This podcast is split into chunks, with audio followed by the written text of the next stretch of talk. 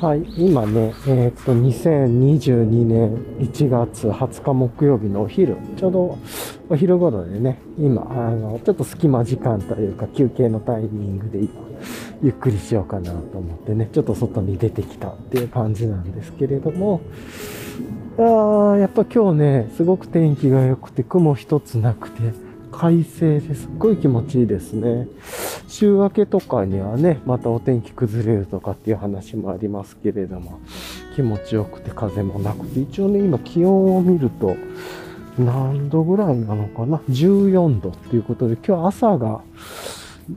約ね、0度まで行っていて、0度から1度ぐらいまで早朝行っていて、お昼が14度っていうことで、も結構ね、この辺りの差は激しいですよね、と思いつつなんですけれど。もうこんな感じでね、すごくこの気持ちのいい、本当にね、なんかこう、フォトショップでくり抜いたみたいな青空になっていて、こう、空のところをこう、ダブルツールでこう、バッと抜いて、薄いグラで青から白にかける、薄いグラデをかけたような感じで、なんかめっちゃこう、超綺麗だなぁと思うんですけれども、そうそう。なんだけど、すごいいい感じですね。まあね、こんな感じで、たまにはちょっとこう断片っぽく、あの、差し込んでみようかな、みたいな感じだったんで、まあ、こんな感じで日常的にこのレコーダー持ってきて、で、持ってきてるっていうわけじゃなくて、このサイドバックをね、使うようにしてっていう、めっちゃサイドバック率が上がり出してて、こう、サコッシュっていうんですかね、サコッシュ率が上がり出してていい感じです。まあそんな感じで、ちょっとだけの断片でした。はい。ではでは。はい。じゃあね、えっ、と、今日も始めていきたいなと思うんですけど、今日は2022年の1月21日金曜日の早朝ですね。やっぱりね、今日もあの、空には月が、満月が結構浮かんでいてっていうことで、まあ満月って言ってもね、もう右下の方を欠けてるので、なんて言うんだろう、これ。なんとかの月っていうと思うんですけれども、あということでね、あの月が見えているっていうことで、まあ空は晴れていると。で、雲も少なくて、ただ気温はね、昨日ほどではないかもしれないですけれども、ちょっと寒いなとはやっぱり思って、まあ、大体ね、えっと、0度近くに、まあ、あの、朝はなるっていうような感じだと思うので、まあ、そんな感じでいきたいなと思ってます。ちなみに風は全然吹いてないので、まあ、そのね、体感はそこまで、あの、温度感よりは寒くは感じないっていう感じですかね。どうだろう、0度あるかなもうちょっと暖かい気はしますけどね。まあ5度未満、3度とか2度ぐらいとか、なんかイメージそれぐらいじゃないかなと思いつつ、まあ、ちょっと冷えてきそうなんで手袋の上にもう少しね、あの、暖かいものつけておこうかなとは思ってて、やっぱり二重とかにしておくとね、暖かくなるんで、このぐらいの季節になるとっていう。このあたりは、まあまあ、あの、防寒対策としては結構大事かなと思ったりします。冷えたらね、やっぱ寒いなぁと思っちゃうんでって、そのめんどくささを考えると、先に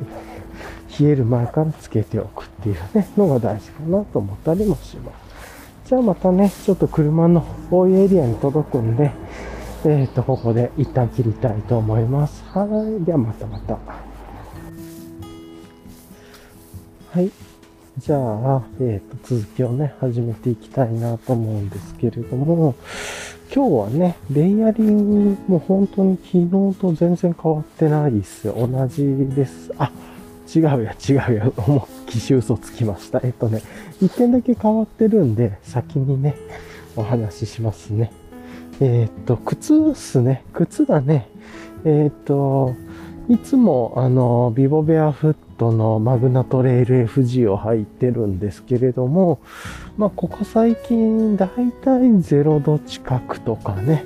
になってるんで、早朝は、あの、まあ、2度とか、2度台から0度とかね。で、たまにね、あの、靴先がちょっとこう、寒くなるというか、まあ、冷えてね、マグナトレイル FG ってその、なんか中にこう、あったかい素材が入ってるとかそういう靴ではもちろんないので、まあ、そんなに寒さにめちゃ強いわけではなくてっていうモデルなんで、今日はね、えっ、ー、と、トレイルモデルのトラッカー FG2 を履いてきてますね。まあ、ハイカットにはなっちゃうんですけど、あの、マグナトレイル FG はミドルで、トラッカー FG2 はハイカットなんですけれども、まあ、その代わり、完全防水で、プラス、えー、っと、あれですね、中にちょっとこう、暖かい素材っていうんですかね、が入ってるみたいで、寒くないんですよね、この靴。なんで、寒く感じないんで、で、まあ、あと、生地自体も厚いっていうんですかね、まあ、防水っていうのもあるからとは思うんですけど、なんで、あの、外気も伝わりにくいっていうところもあって、まあ、ちょっと最近ね、その靴下を二重っていうんですかね、あの、の、えっ、ー、と、自分アトリエブルーボトルさんの靴下をメインで履いていて、で、その上に、えっ、ー、と、イエティナさんの靴下履いてて、まあ家では過ごしてるんですけれども、その靴プラスマグナトレール FG で行っても、ちょっと0度台ぐらいになると、やっぱ足先がね、歩いていてもちょっと寒いなって足先だけ感じる時があって、足先というか、こうというか。なんで、まあまあ、じゃあもう、あの、いつもそれを思ってたんで最近、あの、ハイカットでなかなか普段の散歩で履くって、こうちょっとめんどくさいなって思うんですけれども、あの、一旦今日はね、イエティナさんの靴下を脱いで、えっ、ー、と、靴下だからアトリエブルーボトルさんのハイカーズソックスですかね、メリノウールの。だけにして、旅みたいなやつですよね、形の。にして、で、えっ、ー、と、その上からトラッカー FG2 を履いてます、ビボの。で、靴下ね、脱いでる分寒くなるかなと思うんですけど、別に全然そんなことなくて、むしろ、えっと、こっちの方があったかいというか、着心地いいですね。ということで、まあ全然不愉快感感じないんで、今後はこっちでしようかなと思いました。はい。ちょっとね、もうちょっと今日様子見て歩いて、ざーっと全体的に歩いてから、あもうやっぱりこれぐらいの0度ぐらいの気温の時にはこっちの方がいいよねとか、雨とか降ってなくても、っていう感じで判断していきたいなと思ってます。はい。まだだいたいそんな感じですかね。それがいつもと違うことっていう感じぐらいですね。はい。じゃあね、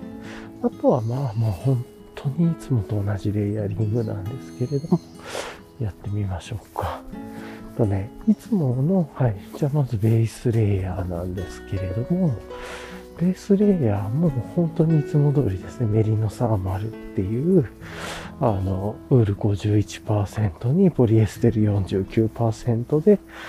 で、えっと、ホールガーメント形式、縫い目のない、えっと、編み方で作っている、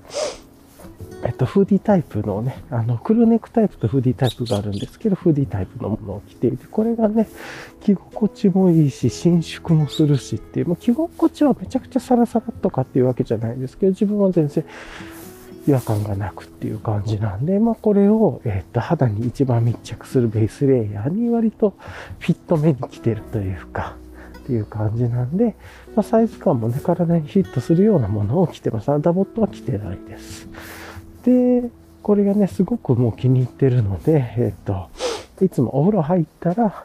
お風呂上がってきた寝巻きとしても、みたいな感じでもこれをもうチョイスしてますね。で、そのまま起きたら、こうやって散歩というか、まあ、トレイルに行くと思ってね、こうさーっと着替え、あの、わざわざベースレイヤーとか着替えるのも手間なんで、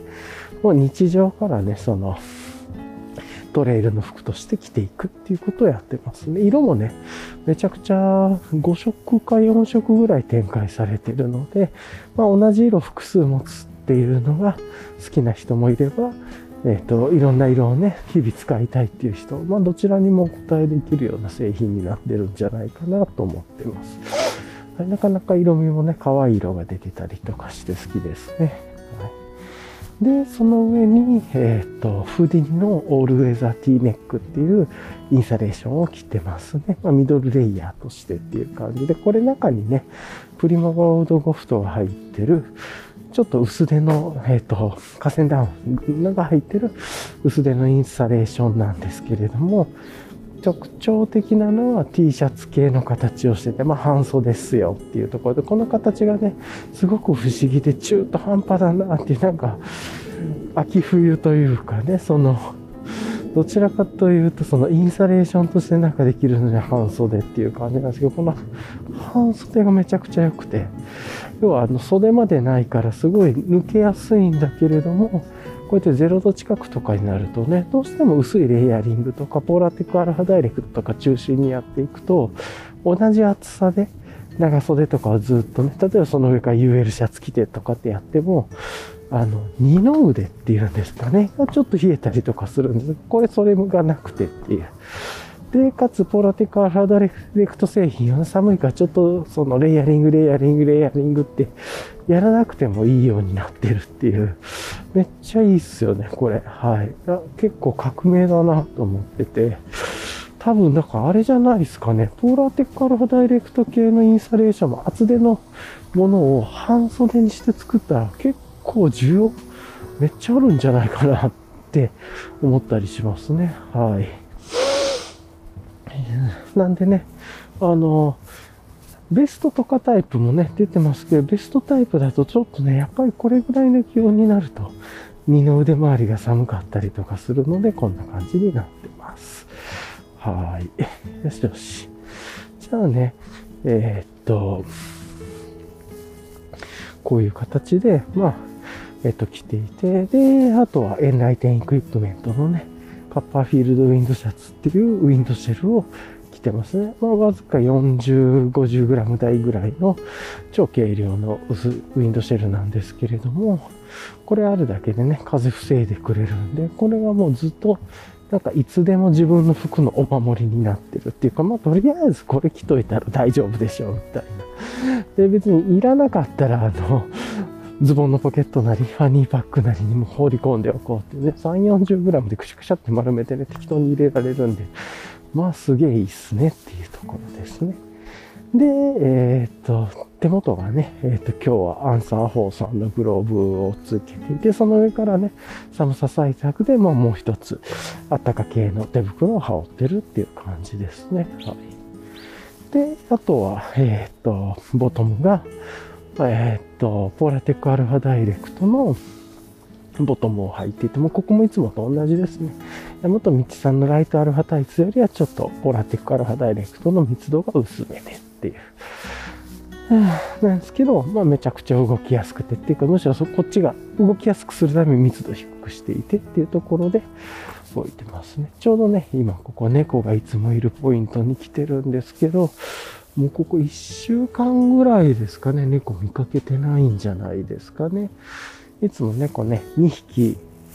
黒と茶色のミックスっていうんですかね、よくいるタイプの猫が2匹いて、で、たまにね、白と灰色の猫がいてっていうところのポイントなんですけど、いないっすね。で、最近ずっと見かけてないっすね。はい。っていうところが一つですかね。で、そのね、えっ、ー、と、タイツの上から DW5 ポケットパンツ、山本道さんの、えっと、ダブルウェーブビング5ポケットパンツ着てて、ま、これが一番好きなね、5ポケットパンツシリーズで、まあ、アクティブインサレーション下に着てたら全然これでもういけるって、ゼロ度とかでも全く気にならないですね。暖かく、え寒くなく、暑くなくっていう感じで、まあ、超いいですね。で、まあ、靴とかね、靴下さっき言った通りなんで、で、あと fanny pack はエキノックスの fanny pack ですね。まあなんか特別どうだっていうモデルではないんですけど、ちょっと若干大きめでということで、クノックのね、あの、1リットルのボトルっていうんですかね、折りたためる。あれを水いっぱい入れてピンと張った状態で横にしても、まあ、ちゃんと入りますっていうところで、これね、冬の時ってちょっとこう寒いからこう今つけてる手袋とか、手袋の上からの手袋とかね、なんやかんやちょっともう入れた時でも、割とファニーパック吸収してくれるので、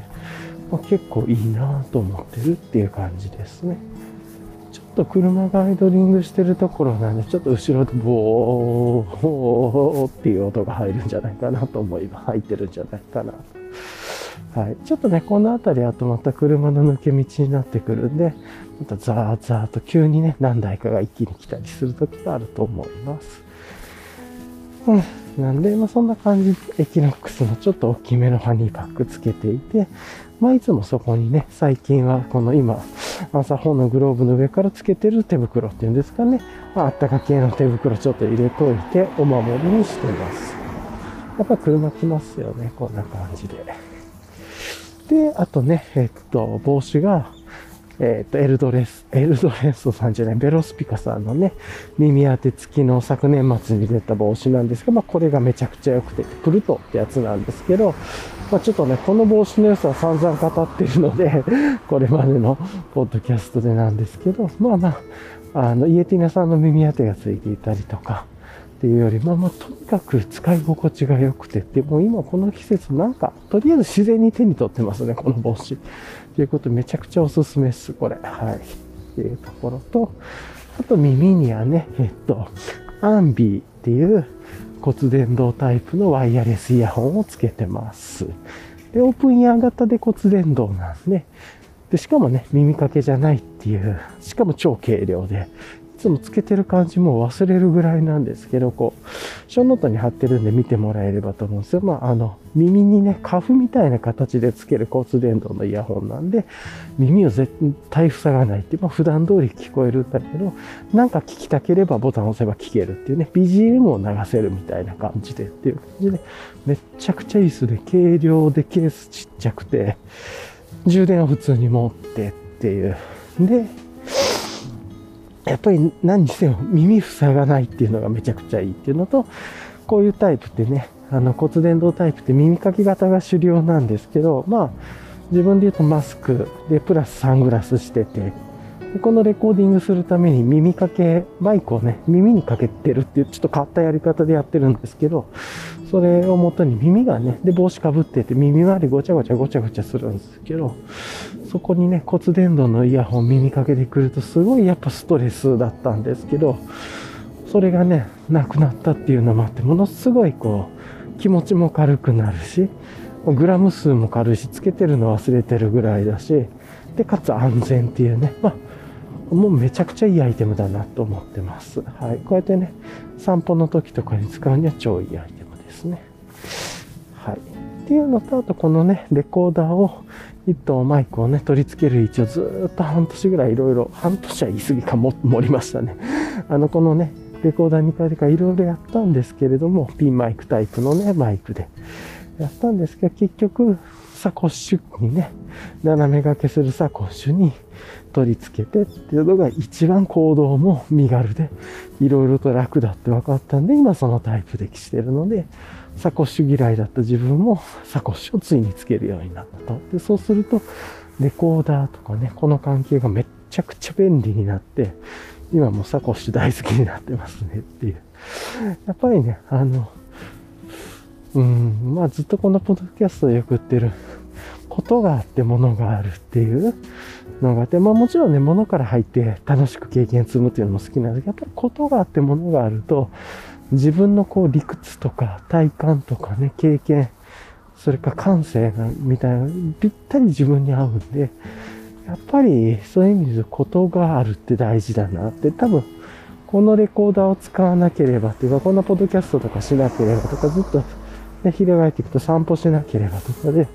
今までトレイル中でほとんどサコッシュって使わなくて、あんま好きじゃなくてっていうんだったんですけど、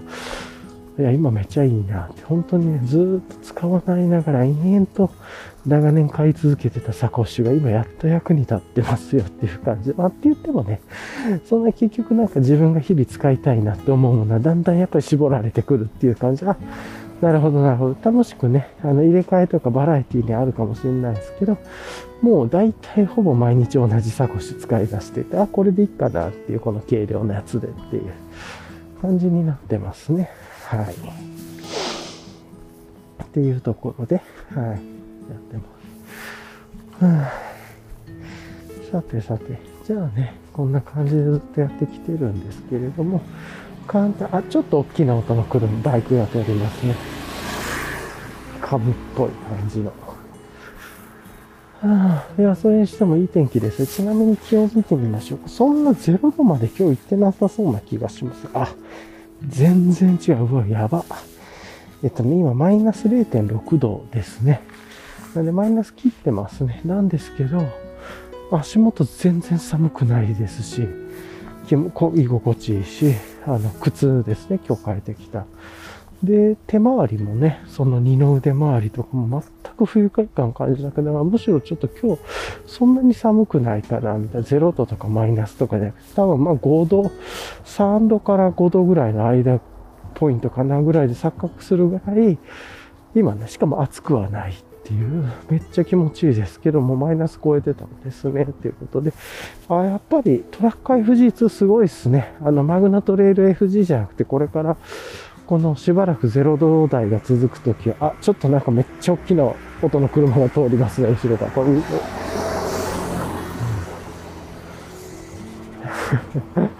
たまになんかいつも思う車とかね、あの乗り物ってめっちゃ大きな音の車もあったり、まあね、あの、逆にプリウスとかはね、ちょっと音が静かでっていう問題を、静かすぎてっていう問題もあるみたいなんですけど、この車でこうやってね、外でこうフィールドレコーディングポッドキャストとかって言ってみますけど、フィールドレコーディングポッドキャストやってるとね、めっちゃくちゃ、あの、こう、なんて言うんですかね、音に敏感になって車の音に特に、ものすごい大きな音の、あの、あえてね、あの、そういうのをパフォーミングしたいっていうわけじゃない車でもいるなと思ったりしますが、ま、ちょっと話戻すとね、マイナス入ってるけど全然心地よいですね。コンフォートゾーンというか、いいですね。いい感じのレイヤリング。じゃあちょっと車を置いとこに来るんで行きたいと思います。はい。じゃあね、えっ、ー、と、ちょっと続きをやっていきたいなと思うんですけれども、あれっすね、あのいや、すごいいいレイヤリングですね、これ。うん。いや、めちゃくちゃいいっすね、今の。こう、この散歩の0度台ぐらいのもう、ほぼ、今自分の中では完成形に近いなと思うっていう ところで。いやー、全く不愉快感がなくていいっすね。で、じゃあね、ちょっと続きやっていこうと思うんですけれども、えっ、ー、と、まずはね、昨日の振り返りからやって、で、今日の計画。今日の予定とかね、直近の計画のお話しして、とかね、あとニュース、なんかちょっと時事ネタっぽいものとかね、話しつつ、で、最後自問自答というか、っていうところで、まあ、またいつも通りやっていこうかなと思うんですけど、ね、本当にね、自分はルーティンを、まあ、めっちゃ意識、ちょっとね、最近できてないとこもあるんですけど、ルーティンが沿って動いてることが多くて、意識してできるだけ。で言うと、まあね、昨日のね、この収録、ポッドキャストの収録からというかの散歩から帰ってきて、公園のトレイル歩いて、で、トレイルの練習から帰ってきてからは、あれですね、あの、朝入りコーヒー、やっぱりいつも通り入れて、サーモスの自分の好きなチタンボトルにね、たっぷり入れてって、あの遊びをやってっていう。で、まあね、ちょっとサーモスのチタンボトルのね、話、なんでそれを使ってるのかとか、ねなぜ日々そこに500ミリのコーヒーを入れていくのかみたいなね、まあ、あるんですけど、まあ道具をね、トレイルで使うだけじゃなくて、日常についても話していくっていう、日常に使っていくっていうことをすごく意識していて、なんで、週に1回使うっていう道具とか、どこかの場所限定で使う道具っていう、その道具をいかに日常で日々使えないかなと思ってっていうところで、自分は、あ、やべえ、これ。今ね、石に、なんかね、大きな石の上にね、石を乗っけてて、なんかすごい収まりがいい配置だなとかって思って見てたんですけど、これ、顔の形にもなってるんですね。こう、まあ、なんて言うんですか、あの、点が3つあれば みたいな、顔に見えるみたいな現象で、あの、ちょっとそれに近くて、石が5つ置いてて、みたいな、目、目、4つかな、鼻、口みたいなね、感じで置いてて、いやいや、すごいな。面白かった。面白いクリエイティビティですね。はい。ちょっと聞いてる人には何のこっちゃって見えないからあれですけれど。さてさて。じゃあね、あの、こんな感じで。で、うん、道具日常で使っていきたいっすねっていうのが自分のちょっとしたね、考えでもあるんで、っていうところで。なんで結構あの、フーディニのね、パフィンスカートとか、あの、えー、っと、あれかな、あの、ヘイデイさんと、アクシーズクイーンさんのコラボしてるダブルストラップスカートとかもね、あれも、あっちの方のヘイディさんとアクシーズクイーンさんのコラボのスカートの方は、なんていうんですか、部屋の中で言うとこう、肩掛けというかバンド代わりにしてきてたりとか、あとはフーディニのね、えっと、パフィンスカートも、こう、家の中でもちょっとした腰巻きみたいにして、あったかくしたりとかしてっていうかで、なんかね、その、これトレイルでしか使わないかなとかっていうのを別に普通に家とか部屋で使ってますねっていう。で、そういうのを使える道具こそがいい道具だなって、なんか自分の中でね、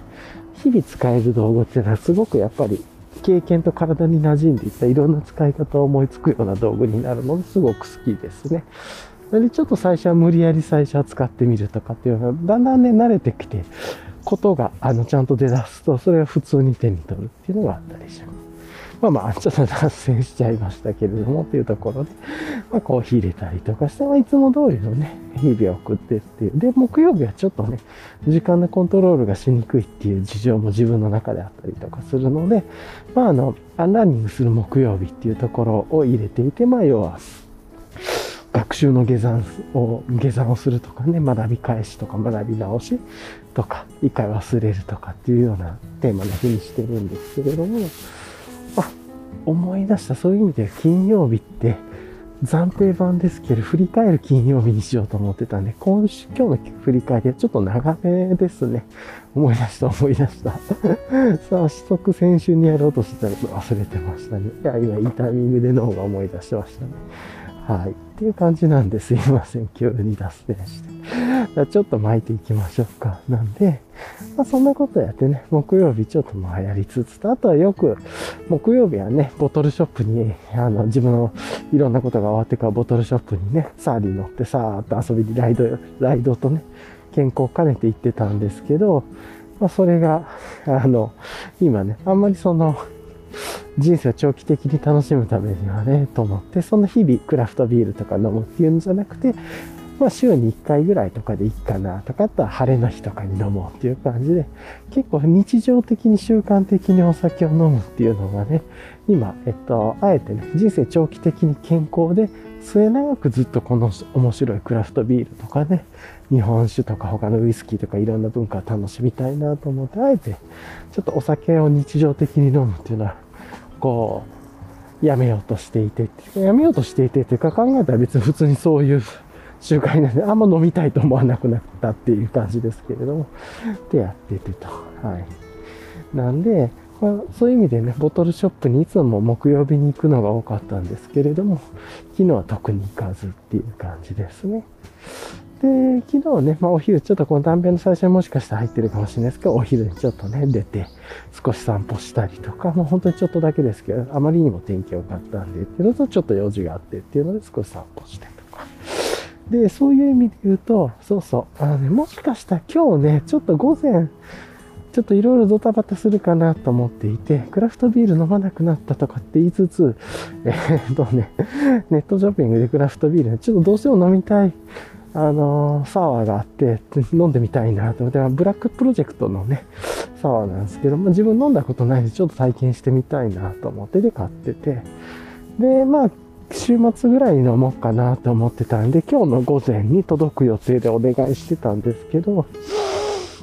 あのね、それが、あの、もしかしたら今日の午前ちょっと受け取りにくくなるかもっていうことがあったんで、一旦、あの、ちょっと昨日自分で取りに行ってって。で、まあ7本分ぐらいしか頼んでなかったんで、507本ぐらいね、そんな大きな、あの、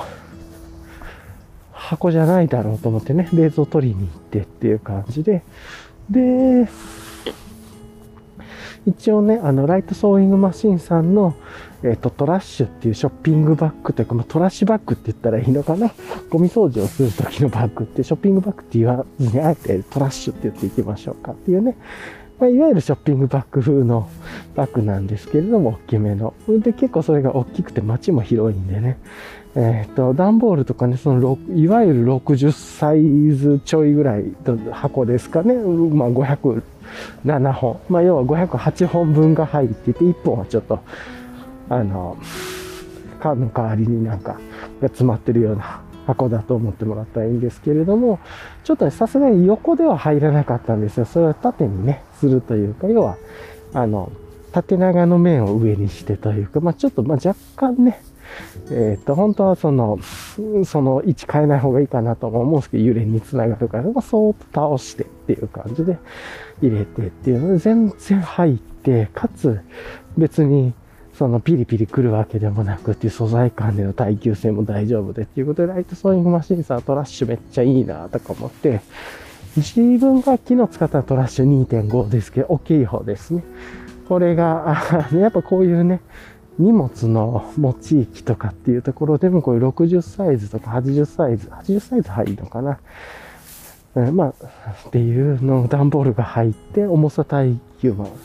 まあ、負荷耐久書いてなかったんでわかんないですけど、っていうので、ライトソイングマシンさんの トラッシュ最高だなとか思ってね、昨日ニヤニヤしながら、やっぱりこういうのもね、日常で使える道具っていうのを楽しんだりとか。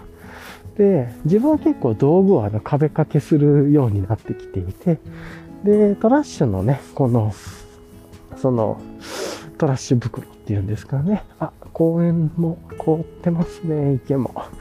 でもそんなに激しく分厚く凍ってるわけではないっていう感じですけど、いつも通りっていう感じですけどね。今ちなみに気温0.2度なんで、まあマイナス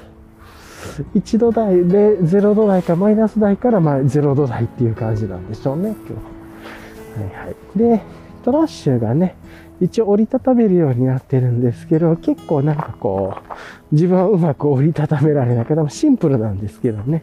っていうのと、あと引っ掛けるところがなかったりとかしたので、昨日ちょっとプチミョグみたいな感じで、雑に引っ掛けても、えっと、ショックコードというのかな。で、ぐるぐるぐるっと巻いて、パチッと止めれて、そのショックコード。あの、要は、雑に巻いてもコンパクトにできるように、ちょっと絞れるゴムと、プラス、そのゴム自体がね、あの、こうフックに引っ掛けられるようにするっていうなので、簡単なショックコードと、コードロック使って、プチミョグして、で、熱くし、あしらいはね、最後ね、ああ、ショックコードとかやってないかなとか、あの、っていう感じで、ちょっとそういうミョグ、プチミョグみたいなことやって、まあ、ミョグっていうか自分でね、まあでもメイクや音ギアだからそれでいいのかな。あの、それカスタマイズするっていうか、自分がそこから使いやすいようにするって、自分の生活に合わせてて、ことに合わせてね、カスタマイズするっていう意味で、そういうことやってっていう感じのことをやってました。はい。っていうところでね、ちょっと昨日は、ライトソーイングマシンさんのトラッシュ2.5をアップデートするみたいなことをやったりしてね、で遊んでましたね。はい。じゃあね、そろそろちょっと一旦ここで止めて、また、えっ、ー、と、続きをお話ししたいと思います。一回止めます。はい。じゃあね、また続きをやっていこうと思うんですけど、そうそう。えー、っとね、ま、そんな感じで、えー、っと、ちょっとプチ病具っぽいことやったんですけど、あれやってる時間すごく楽しいんですよね。自分で使ってみて、コード長さこうかなとか、自分はこう使うからとか、じゃあこうやって丸めてとか、なんかね、いろんなこと考えながら使うんで、結構その、いいんですよね。頭をこう経験と使い勝手と、なんかすごく考えながらやるっていう、なんかあの時間すごい楽しくてっていう、っていうことやったりとか、あとね、あの、今週ずっと自問自答してた情報をまとめるっていうことで、いろいろ考えて、やっぱりそのまとめるっていうことで、昨日ちょっとね、その Notion 上でのデータベースのリレーションのこととかちょっと困ったりとかして思い出せなかったんで、そもそものドキュメントで、えー、っと、リレーション関連ですね。とか、あとは、えっと、自己参照型で、えっと、並列階層か親子階層かの自己参照型の循環での作り方とか、なんかね、ちょっとそのあたりを見ながら、えっ、と、もう一回、 Notion のデータベースの参照の仕方っていうんですかね、をちょっと復習してたっていうことやったりとか、そうそうそう、っていうのもあって、なんかね、そんなことしてたんで、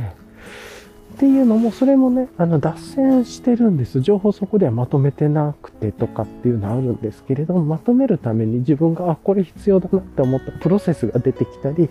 疑問に思ったこと、ハテナに思ったことがあると、それをしっかりこう、順を追ってやっていくというか、で、それをしっかりこう、納得したいというかね、でやっていって、またそれをメモしたりとか、まあ簡単なメモだけど、それ自体はもう一度じゃあどうやって丁寧にまとめようかとか。まあね、その Notion がね、そういうことをちゃんとまとめてるページ自体が要は情報をまとめてるっていうと、それを見ることだけ、あ、こういう風なまとめ方があるのかっていうね、ちゃんとあの、最初に動画での埋め込みの説明があって、そこから一個一個 A の場合、こういう場合、単純に2つのデータベースをリレーションさせる場合っていう見出しがあって、次に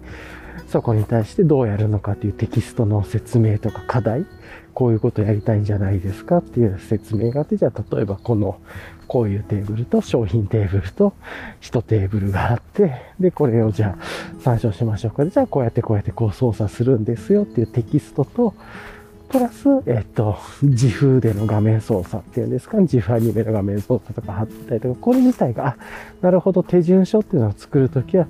全体的に最初サマリーがあって、見出しでこの場合、この場合とかで、よくあるご質問っていうのとかが最初にあったりとか、で、それを押すとね、あの、ページスクロールで下に行ってよくある質問が3つぐらい書いていたりとか、えっと、上位階層への循環できますかとか、その時は無理ですよとか、あの、循環バグみたいなのが起こるかもしれないできないっすみたいなとかね、書いて、そういうのを見るだけでも、情報のまとめ方のメタ認知としてのね、学びになったりとかして、またこれを言語化する。なんで、そういうことをちょっと調べたりとか、機能したりしてて、で、あとは、やっぱり意識的に情報をまとめようっていう、まとめるために何かの経験を積む、時間を得ようみたいな感じですかね。で、あえて取ったりとかするっていうのはいいなって思って、あと、そのプライベートだけじゃなくて社会的な生活でもね、今なんかどっちかっていうとガーンとまとめるぞっていう時間を取るよりは、日々どっかでちょっと時間をね、ブロック化して、これぐらいの時間はちょっと一緒に作業しましょうかとか、一緒になんかこうおしゃべりしながらなんかやりましょうかっていうのをして、その中で作業であったりとかなんか課題で思ってることを30分ぐらいこうね、やったり作業したりしながら、10分分ぐらいをね、情報をまとめたりとか、今やったことで、あ、なんかこの、こういうことでさっき困ったから、これちょっとメモっといたら、このツールの使い方ちょっと手順で置いときましょうか、ぐらいのね。っていうのを、なんか何か気づいたことありますとかって対話をしながらね、あなんかこれこうしようと思いますあ。もうちょっとこれこうした方がいいかな、みたいな。なんかそういうことをやっていこうと思ってます。はい。っていう感じです。はい。じゃあ、ちょっとこんな感じでやっていこうかなと思うんですけど。はい。ということでね、なんかなかなかやっぱりその、自分の根底で成果物よりはそこでいたらプロセスとか考え方とか時間の使い方とか、なんかその、どうプロセスをコントロール、コントロールじゃないですけど、楽しんでいくかみたいなね。多分時間の余裕がなくて成果物ばっかり追い求めて、そういうとこはショートカットして、そこは無駄だからってって次の生活物に飛んでっていう。なんかね、それじゃない生き方がいいなと思ってね。脱線しながら、笑いながらゆっくりこう、とか、ふむふむ、あ、そういうことなんだっていうのを学んで、なんかでも、うん、ちょっとよくわかんないな。じゃあちょっと一日寝かすかとか。だからそれぐらいのマインドでね、どうせこの世の全ての地なんて手に入るわけもないんだし、ね、しかもただ今見えてることの世界を分けてるだけで分かったつもりになってるというか、分かってるわけでもなくて、分けてるものを見ているとか認知しているっていう感じですかね。と思ってるんですけど、それ自体もね、無知だからこそそう思ってるだけかもしれないですけど。っていう感じなんで、なんかゆっくり楽しむのがいいんじゃないかなと思ったりしたっていうところで、なんとなくね、その情報を妙具してるんだなっていうことを意識、なんかこう、心の中で思って、プラス時間のブロック化というか、であと日常的にそういうことをやって、やっぱり日常の道具として情報をまとむ、情報を日常の道具化していくんだなとかで、なんかそう思うと、全然違うね、考えが出てきてっていうことで、あ、じゃあこういう時間を取るのっていうのが、で、じゃあどうやったら楽しくできるかなとか、っていうことをやったりしながら、結構脱線しながらってすごい人から見ると前に進んでなかったり、ジグザグルートになってるかもしれないんですけれども、自分としてはね、日々使う道具を一つずつ見ぐってるような感じがあってっていう。で、そうすると、それをずっとやってると、次にミシン買うときはこういうミシンの方がいいなとか、いろんなね、経験がやっぱり出てくるっていうで、そこでまた失敗して成長してっていうのが出るんで、そういうのがめちゃくちゃ大事だなと思ってめっちゃ長くなりましたけど、この話。っていうのをやったりしてましたっていう感じですね。はい。で、うん、あとはね、えっ、と、まあ、日々美味しいお野菜とかね、自然栽培系のお野菜とか食べて、昨日もまあ結構いい感じで、昨日ね、えっ、と、まあ、お昼とか普段通りだったんで、普段通りって言い方変ですけど、で、夜はね、えっ、と、タイのアラの鍋とお野菜みたいなね、感じで食べてて、その、まあ、別に量食べるわけじゃないんですけど、食べてっていう感じでめちゃくちゃね、お値頃価格っていうかもう本当にスーパーの端っこで捨ててるような、本当に、確かね、100円いかなかったみたいだけど、そのね、タイのアラの鍋で美味しくね、出しとってっていう感じで、あのその美味しい出汁で、お豆腐とね、例えば白菜小松菜みたいな、なんかそれを食べながら、美味しいポン酢で、有機ポン酢でいただいて、みたいな、缶酢に入れて、みたいなね。発酵とも絡めて、まあそんな感じでいただいて、で、最後、ちょっとオートミールでおじやっぽくしてみたりとか、まあ少量ですけど、そういうの食べたりして、すごい面白かったですね。美味しかったです。はい。っていうのがあって、で、ただね、ちょっと昨日夜更かし若干なんかいろいろ調べ物というかね、次のことに向けてちょっといろいろとこう、また夜ね、PC 触っちゃってってやってると良くなくて、なんかそんなことが起こったなと思ったりしていてなんですけど、若干だから今日はちょっと睡眠時間短めで動いてるっていう感じがありますね。はい。じゃあね、ちょっと思い出せる範囲で、えー、っと、あ、そうそうそう、あと昨日あれですね。そうそう、思い出した。そう、夜のね、昨日の夜の21時から、 So Far So Good さんのあの、オンラインの発売で、アルマジロっていう、こう、パッキングのアイテムと、あとは、えっと、アミレットっていう、こっちのアイテムがめっちゃ久しぶりだったんじゃないかなって思うんですけど、ちょっと僕の認知が間違ってたごめんなさい。アミレットっていうスカートっていうんですかね。まあ、肩掛けマントにも使えたりとかするんですけど、っていうものの販売が、オンライン販売が昨日の夜の9時からあって、で、やっぱりね、自分そういう、あの、ガレージ系というか、なんていうの、まあ、国内外問わずそういうの好きで、まあ見てたんですけど、オンラインの日ってね、なんかお祭りみたいで盛り上がって、本当に夜の9時とか起きたくないですかあれ大体なんか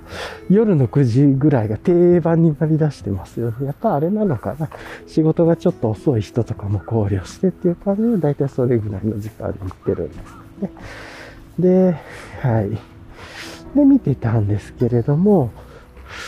あ大体でも10分ぐらいで全部売れてたんじゃないですかね、みたいな。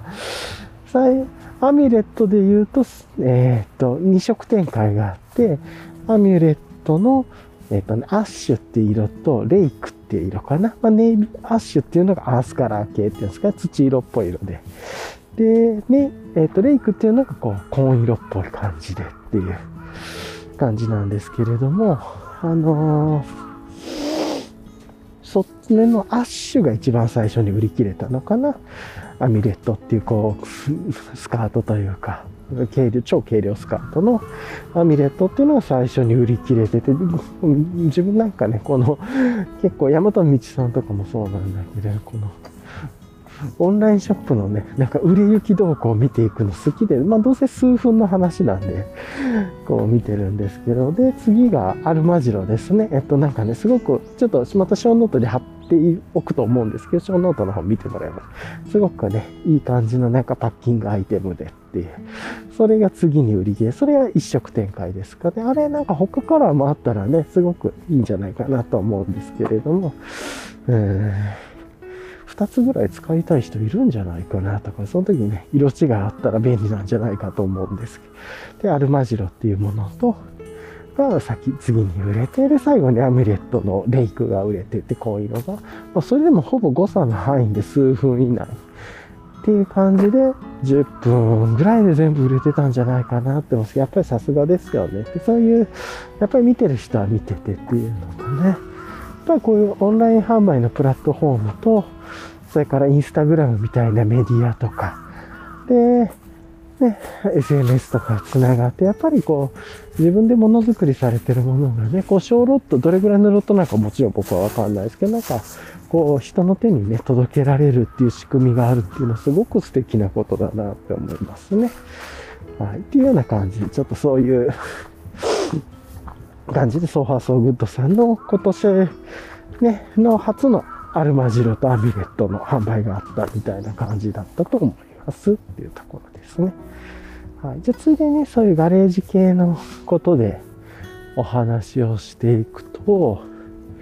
あれですかね、昨日は、えー、っと、昨日じゃなくて、結構何日か前からなんですけれども、えっと、センチデザインズ、海外のね、センチデザインズの、えっとね、インスタグラムのプロフィールとかがこうちょっとアップデートされていて、あの、文言のところ、そうそう。で、そこ見てるか、そうそうそうそうね、そこ見てる感じだと、あれかな、あの、次のドロップ、あの、アイテムがね、えっと、出すのが、だいたい2月の上旬から中旬ぐらいなんじゃないかな、みたいなね、ことを書いてたりしましたね。うん。これ結構、あの、はてなはてなで、まだね、ストーリーズとか、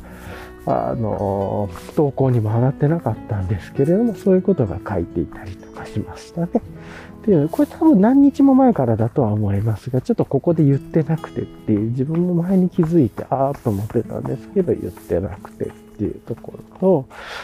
あとは、えー、っと、あれかな？えっと、ムーンライトギアさんの東京ですかね？東京の方のムーンライトギアさん。で、えー、と岩本町ですよね。岩本町のムーンライトギアさんで、なんかイベントを週末にされるっていうことで、なんかあの、前にもね、展示会とかやられていた、あの、カフェとかでやられていた、なんかあの、藍染めの、えっ、と、生地を使って、えっ、と、海線山線っていうんですかね、とか、社なんかちょっと読み方分かってないですけど、あの、鈴とか、なんかいろいろ出されてるところですよね、と、あとは EYL さんです。あの三角のポーチの EYL さんであるとか、あとは If You Have さんのお財布とか、あとは、神代寺マウンテンワークスさんもなんかバゲットなんとかって書いてたますけど、なんか一つ縦長の15センチ、40何センチぐらいのね、なんかこう、バケットケースとかって書いてたら、その生地を使ったも長めの、まあいろいろ使えますよっていう、ケースですかね、とかを販売されるっていうようなのがあって、もなんかそういうのをイベントで週末にやるよっていうのが書かれてましたね。っていう投稿が入ってたりとかして、なんかね、日付と曜日を間違えて最初投稿されててずっと、なんかあの、日付上っていうんですかね、数字上は土日の日を指してるんですけれども、曜日は金土になってるみたいな、なんか結構あの、みんなが混乱するパターンですよね。で、テキストはそうなんだけど、写真の方は曜日は入ってないんだけど、日付は土日を選んでるみたいな、これ全部どれなんだみたいな、なんか結構、コメントが入ってたりとかしてっていうのを見てました、まあ結局ね、今日の金ではなく、金土ではなく土日みたいな感じで、今週末の土日ね、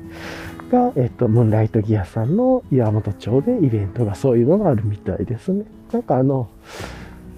和紙っていうんですかね、藍染めの色とか綺麗だなとは思ってね、見てますけれども、はい。っていうのと、あとは、あの、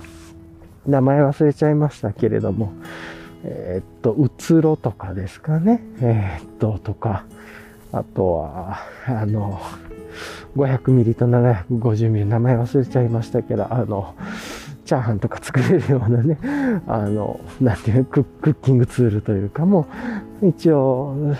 店頭で少量ながら販売あるそうですね。っていうような、なんかそんなことちょこっと書かれてましたっていう、なんかそういうイベントがありますよっていう告知がファッと昨日上がってましたね。あとね、何があったかな、ちょっとだけ、せっかくなんで、 Notion、今ちょっと止まって Notion 見てみましょうか。えー、ちょっとまあ、ノーション見なくてもぐらいかもしんないですけれども、ちょっとね、いろいろと、さーっと思い出せる範囲で見ていくと、あ、そうだそうだそうだ、これが結構ごっついですかね。あの、あれですね、えー、っと、ダス、なんていうのこれ、な、読み方わかんないです。ストンギアっていうんですかね。ダストン、ダーストンギアっていうのかな。あの、X ミットとかね、あの、出されてたところで、えー、っと、シェルターっていうのかな。が、昨日あの、今まで出してたのの DCF 版出すぜっていうのが急にゴーンと告知が来て、580g とかで、あの、まあ、ちょっとまたショーノートにリンクとかね、インスタの投稿のリンクとか、ホームページのリンク貼っておくと思うんですけれども、多分これめちゃ人気出そうだなっていうか、ちょっとね、今までのその X ミッドプロとかのね、えっ、と、もう作りの問題点とかもいろいろとこう、レビューが世の中で上がってたりとかするんで、それはあると思うんですけど、まあ、それを踏まえた上でっていうことで、ただその、バスタブ付きの一体型のテントでシェルターで、で、580g で、ちょっと 580g がどこまで入ってるのか、ペグか忘れましたけど、ガイライン除きなのかな。うん、なんですけど、うん。で、緑系のね、えっと、DCF、キューベンファイバーの使ってて、一応あの今ね、世界的に DCF 手に入んないじゃんみたいなね、話が、ちょっといろんなとこが多分出てると思うんですよ。例えばこの前の乾杯ギアワークさんの IPA の話でもやっぱり、そっか、その話もあるのか。ちょっと後で話しますね。まあ、DCF 手に入りにくいって三木黒田さんも言ってた。まあ、いろんなとこが言ってると思うんですけれども、えー、っとね、なんかそこは、えー、一応発売自体は、えー、っと、1月の24日、向こうの時間で1月24日から発売するっていうことで、で、で、届けるのが多分、まあ、5月から7月の間ぐらいかなと、一番濃厚なのは。で、最悪9月ぐらいになるかも。で、なんその影響は何でかって言ったら DCF がいつ届くかっていうところなんだけど、自分たちはもう去年からその DCF を今回作る分はま発注をしていて、もうそろそろ届くリストのところに自分たちは入ってるんで、それでもう告知したよって。だから、ちょっとコロナのこととかでわかんないけど、何もなければ、とりあえずそろそろもう記事は到着して、なんで、もう1月販売して、多分5月から7月ぐらいに届けられると思うぜっていう。で、もしかしたら9月になるかもごめんみたいな、ちょっと見えないとこあるけど、みたいなことが。まあ、それがちょっと今日とかも割とインスタとかでもあれじゃないですか、回っていくんじゃないかなと思うんですけど、うん、割と、ちょっとね、ついに来たなっていう感じで、っていうところで、今までね、その重さとか他のものであの形いいなと思っていても使ってなかった、あとやっぱりあの、マグネット式になってたりとか して、このあたりやっぱり、三木黒田さんのこう、先見性とかすごいな、みたいな、結構ミキクロタさんオマージュのあのね、エレメンタル1とかのね、モデルをオマージュしてるあの、韓国のね、ガレージギアメーカーさんもまんまこれエレメンタル1じゃないですかみたいのがあったりとかするんで。まあそれはね、リスペクト、インスピレーションなのかもしれないですけど、ちょっと僕はあんまり詳しくわかんないですけど、結構これ、めっちゃ影響されてんじゃないかなっていうところで、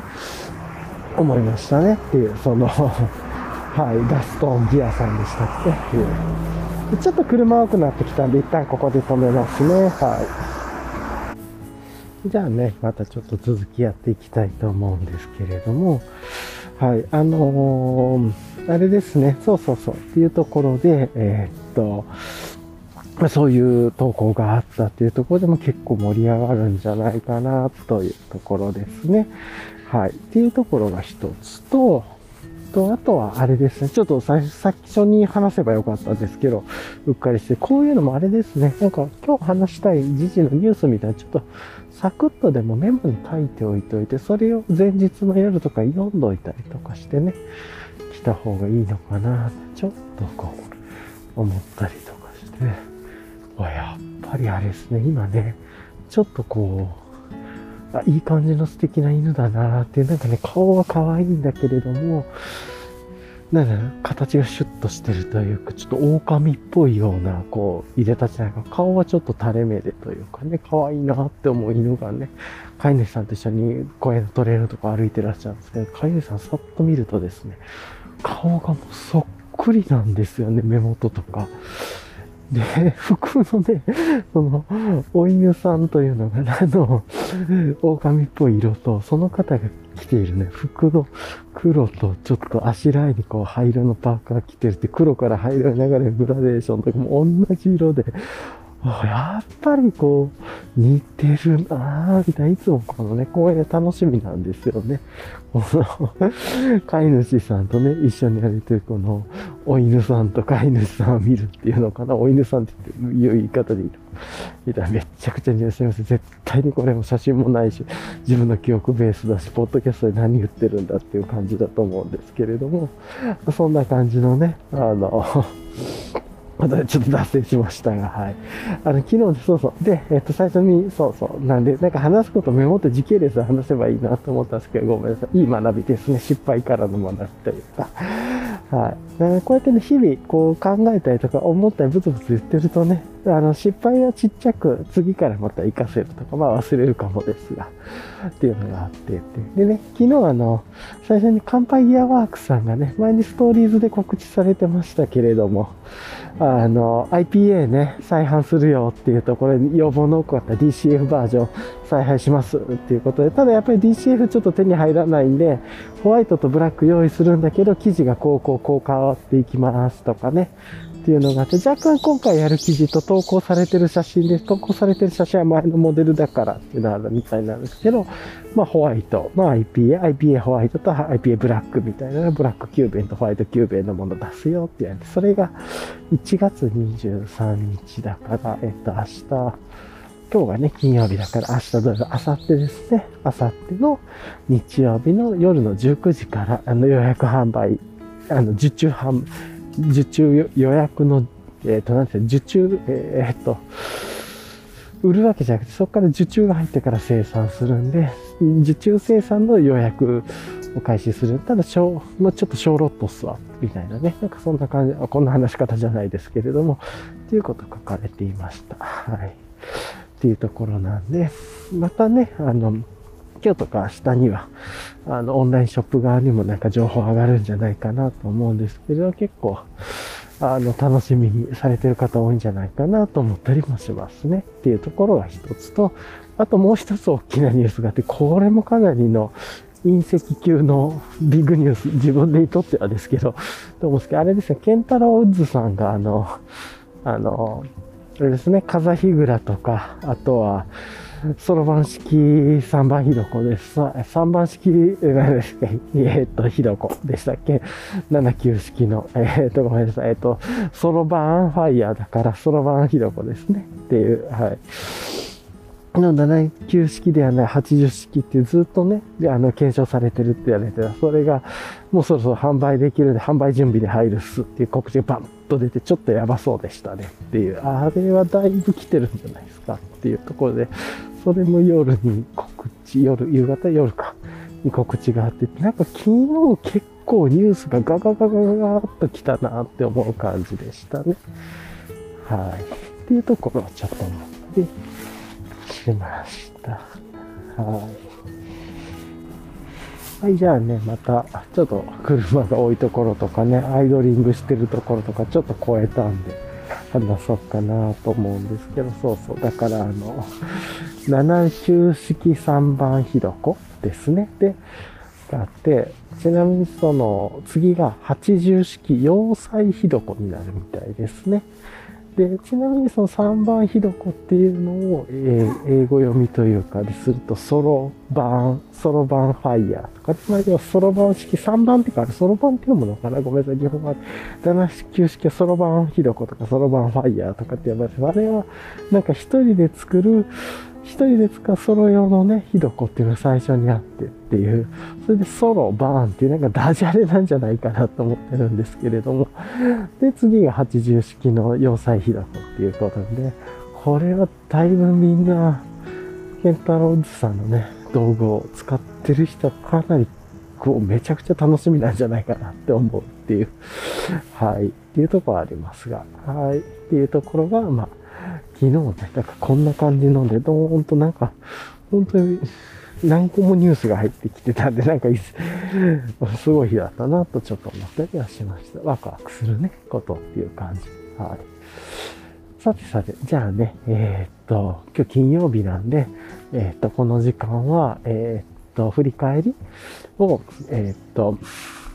いつも自問自答やってます。この時間ね、ちょっと自問自答も全部やって、一週間の振り返りもやるっていうのは、ちょっと時間が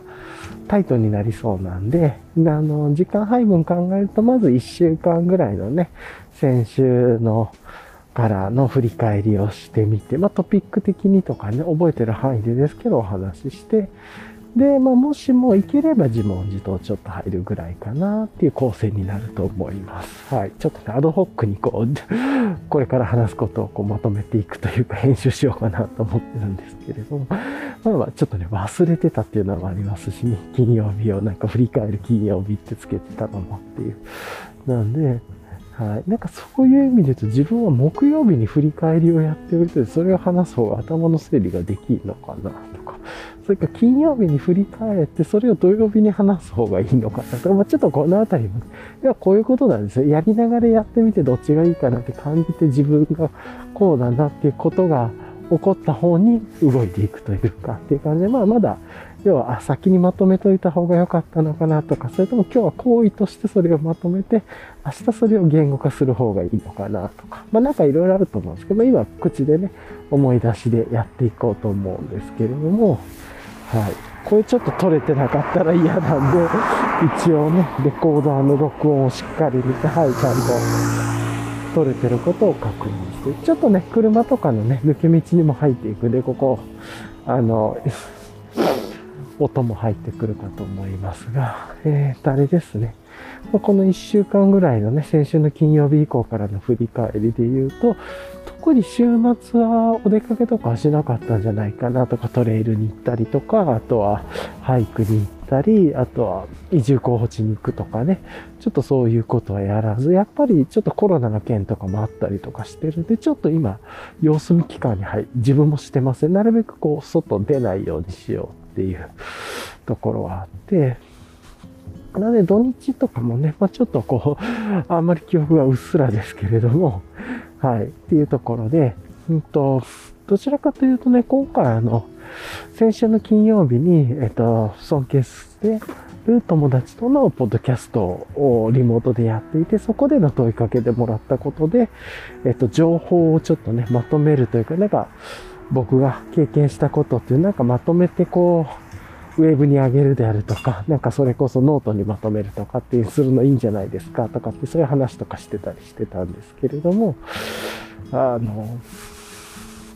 何なんだろう。その問いをもらってから情報をまとめるってどういうことなんだろうとか、自分は結構ちょっとそういうことはもちろんね、あの、社会生活としてはやるんですけれど、普通にやってるんですけれども、なんか日々の習慣として自発的にそれをやりたいと思うことがないなとかって思って、で、それってなんでなんだろうなと思って、ま、情報をまとめるっていうことについてちょっと自問自答するっていうのをやって、最初のね、一発二発で終わる、まあ一回ぐらいの自問自答のテーマぐらい軽く終わろうかなと思ってたんですけど、なんか意外とね、このテーマ日々考えていくと面白くてっていう。なんでこの自問自答をちょっとね、今週このポッドキャスト始め、やってからね、初めてだと思うんですけれども、連載系にしてみたというか、してみたというか、しようと思ってたわけじゃなくて、単純になんか昨日の続きでまだちょっと考えたいなって思う。ちょうどね、ごめんなさい。今、猫ポイントに来たんですけど、いないっすね、猫。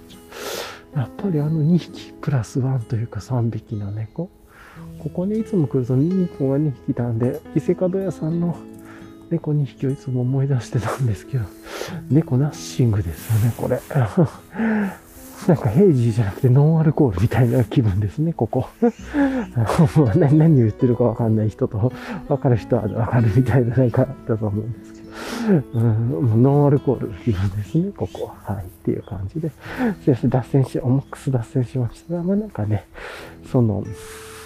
なんとなく別に連載にしようとか思ってたわけですけど、昨日の続きか考えようかなぐらいでね、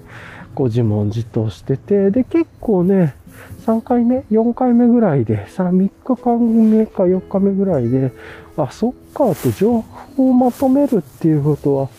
なんで自分は情報まとめるのそんな好きじゃないのかなとか、なんかそういうとこか、まとめるってどういう意味なんだろうとか、って考えてたんですけど、キラーキーワードがキラーって言い方良くないですけど、で、てやはり情報の妙具っていうね、メイクやオンギアって情報自体も道具なんだなって、あの、情報自体を日常的に使える道具にするためにまとめっていうことをするんだなと。まあなんか、なんだ、今のは。なんか車が急に、はしゃべってて、はい。えっ、ー、と、なんで、その、情報自体をね、日常ので使える道具にするっていうことで、あ、そっかって、そうすると自分がこう、道具を日常で使うっていうことの情報版なんだなってまとめていく、情報を編集するって意味のない散在してるものをギアにしていくというか。で、こうすると、あ、情報をまとめるってつまり情報の妙具なんだなってメイク用音ギアかって思うとなんかめちゃくちゃスッと落ちて自分の中にはそこからまたねちょっと昨日ぐらいまでかな。ちょっとじゃあそれってどういうことなの？じゃあそれってどうやったら妙具できん？のかなみたいなことを話してて。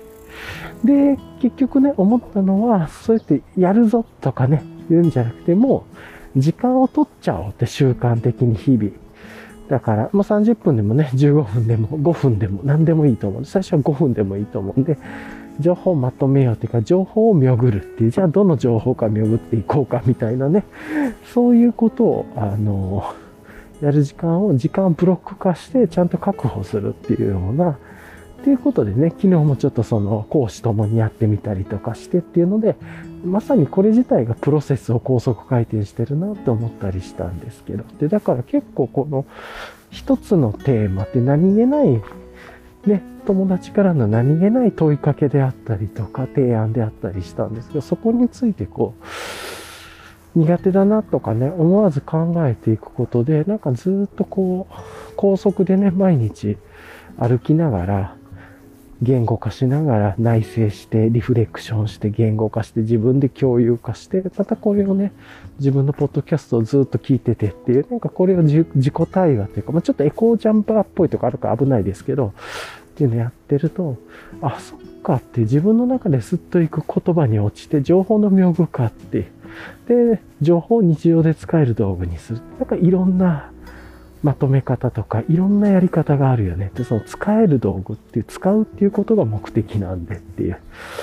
うん、っていうことをやるとじゃあ誰が使うのか自分なのかとかねそういうことに関わっていくし。でプラスね人間のその特性として人間ってそのね道具を使うっていうことが生物としての特性なのともう一つがそのないものを想像できる脳の許容量があるというか要は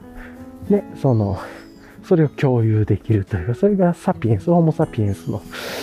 特性だとっていうところともつなげていくと、やっぱこの情報を巡るっていうのはめちゃくちゃ大事な活動なんだなっていうことが分かって、そうするとままとめっていう言葉にしてきゃまとめじゃなくて、自分で情報を巡っていこうっていう感じですると、あ、結構日々遊んあやりたいな、遊びたいな、みたいなね。ことを思った。で、これがこの1週間で得た学びというかでめちゃくちゃ大きかったなって。で、そこからじゃあ時間取ろうみたいな感じにマインドが変わって、昨日、おとといぐらいからね、じゃあ定期的に時間取って、まあ、まずあの、村上春樹さん形式で何ができるか何が起こるか自分が何をしたいかわかんないけど、とりあえず机に座るみたいな、あの小説を書けるかわかんないけど、もうとにかく決まった時間に机に座って、その時間が終わるまでそこで過ごすっていう。うん。1ページも書けなくてもいいし、何日もそれが続いても1文字書けなくてもいい。とにかくそれをするっていうね。それと一緒に情報の妙具というか、まあ言ってみたらね、紙とペンとメモ帳と、あとはパソコンぐらいですかね、まずはっていう。その、えっと、作業のスペースに座って、ただ、じっとするというか、それだけでいいと思うんですけど、そうです5分でもいいし、最初はってしんどければ。じゃあ多分そういう時間を豊かにとっていこうとすると、時間の確保っていうか、時間をどうブロックになって確保するかみたいなのがいるっすよねっていう感じで、って思ってっていう。うん。なんかね、そんなことを思ったりしてっていうことでした。はい。なので、それでやっぱりね、ことがあってものがあるというかで、自分の行動が変わってきて、マインドも行動も自分の中でもって言語も変わったんで、その友達の一言からのね、問いかけずっと続けて、今週すごい良かったなって。で、これ自体がプロセスの学びというか、そっかって、ちょっと考えたいことがあったら、もちろん寝かせるっていうのも一つだし、なんだけど、こう日々ね、ちょっとこう、例えば1週間ぐらい同じテーマでちょっと自問自答してみるか、3日でもいいと思います。まあ、もしくは1回自問自答してちょっと寝かしてからまた、こう、発酵させてからね、わーっと取り出していくみたいな感じもあると思うんですけど、こう、土を耕すような感じで、こうね、日々、こう、問いかけていくというか、で結構良かったなと思って、まさか情報の妙具っていう言葉が出てくるとは思ってなかったんで、うん、これ自体が良かったです。そうするとなんかいろんなものがこう今までの経験か、あ、それってこういう意味で捉えればいいのかとかできて、それがすごい良かったです。で、で、まあちょっとね、こんな話ばっかりしてもあれなんで、なんで、そろそろ、まあ、明日からとか違う問いをやるか、まあもしかちょっとだけもうちょっとそこから起こった課題とか話すかとかっていう感じであんま決めてないですけど、結構ね、ということは1週間に1テーマぐらいをちょっとこう考えていったり、こう納得する情報の妙具ぐらいのね、言語化ができるまで、えっ、と、ちょっと考えてみるっていうのは一つかな、みたい。で、あとそれを行動につなげれるにはどうすればいいかも。でも、多分、時間を取るって何にでもメタ認知だと思うので、じゃあその時間を取っていく。で、まあ、時間といろんなものをブロックしていくと、次はいろいろ取れなくなるんで、じゃあどう配分するかみたいなね、こととかどうするかっていうようなことになると思うんですけれども、うん、その前提であるのはプロ、どういうプロセスで日々過ごしたいかっていうところで、っていうところと繋がっていくなと思ったら、まあ、このあたりで言うとまたね、時間についての問いみたいなことができそうですけど、ちょっと一旦置いておきましょうか、今日は。で、あとはね、えっと、振り返りで、他の振り返りでいくと、えー、っと、あれかな？火曜日にね、火曜日、体のメンテナンスをする火曜日みたいな感じで思っていて、やっとね、えっと、歯の治療をして、で、歯の治療でね、いろいろと悪いところがあって、4箇所ず悪いところがあるっていうのが昨年の11月頭、10月末ぐらいに分かってて、それもね、別の歯科医さんに行って、クリーニングしてもらおうと思ってね、ちょっと試しに行ってみたら、めっちゃね、カメラとかを使って口の中パンパンパンパンパンって入って、初めてで10分か15分ぐらいでめっちゃひどい虫歯が2つと、あの予備軍というか、まあ気をつけた方がいいのが2つありますね、みたいな。それで治療開始して、まあカメラで口の中撮ってくれてね、あの、モニターですぐにその場でリアルタイムというか、ほぼリアルタイムで見せてくれるんで、自分の素人で分かって、うわ、なんかこれ虫歯だな。で、今までね、1年ぐらい他のかかりつけの歯科医さんで毎月というか3週間に1回ぐらいクリーニングをちゃんとしてもらってってやってたにもかかわらずその状態だったんで、ちょっといろいろと思うことがあったので、それのね、やっと2つ目のまずいっていうね、一番でかい奥歯のところを、そうそう、あの、金歯を詰めてということをして、やっとあれですね。あの、ほっとしたというかで、いろんなね、体の悪い状況、1月のその先々週には人間ドックに行ったっていうのもあったんで、あの、やっと自分の体のね、一応悪いところ、病気は持ってるんで、あの、ちょっと一生付き合っていく病気はあるんで、それは別として、それ以外のところ、まあ、そこもね、安定期に入ってきてるっていうのもあるので、やっとね、なんかずっと2年半ぐらい、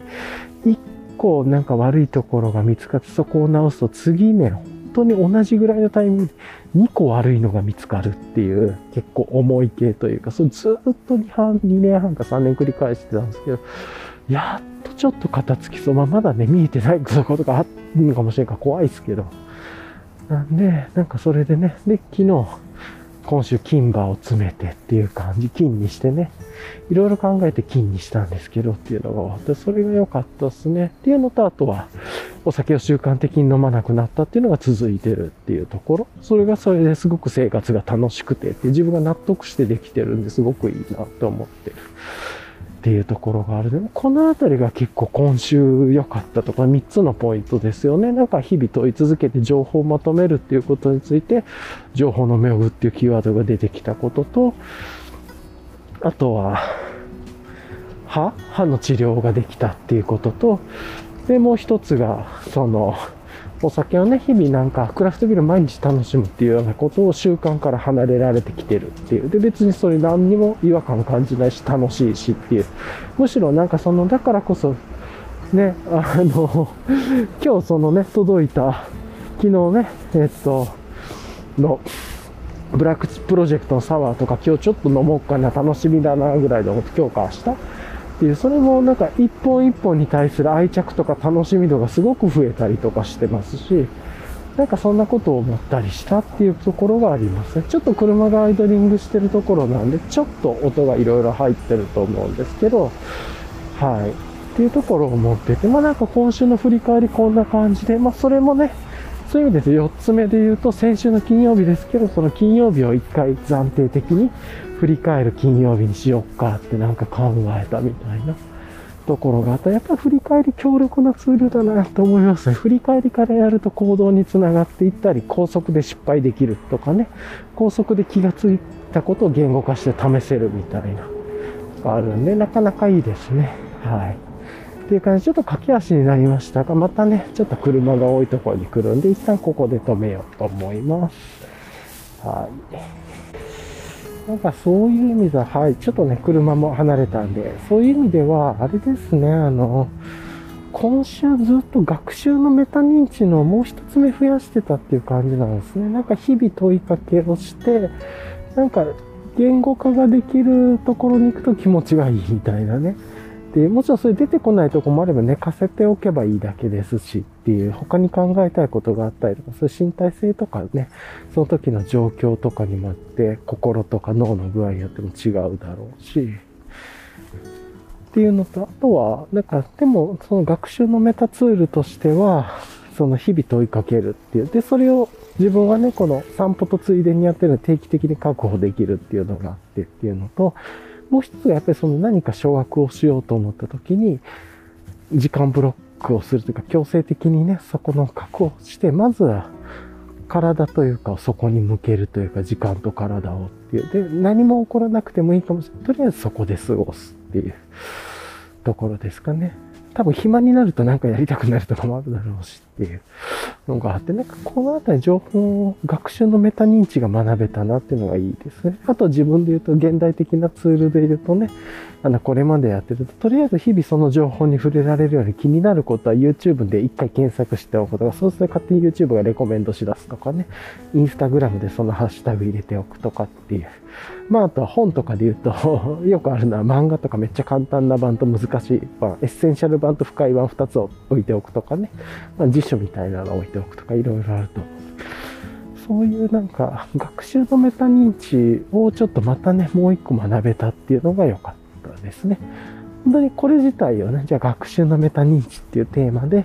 またじゃあまとめようみたいな、じゃあただ机に座るだけって定番を決めてて、これだけでまたまとめたいっていう欲求が出てきそうですし、っていう情報見送ろうかと、これについて一旦思考整理しとこうか、みたいな。だからこれってなんかこう、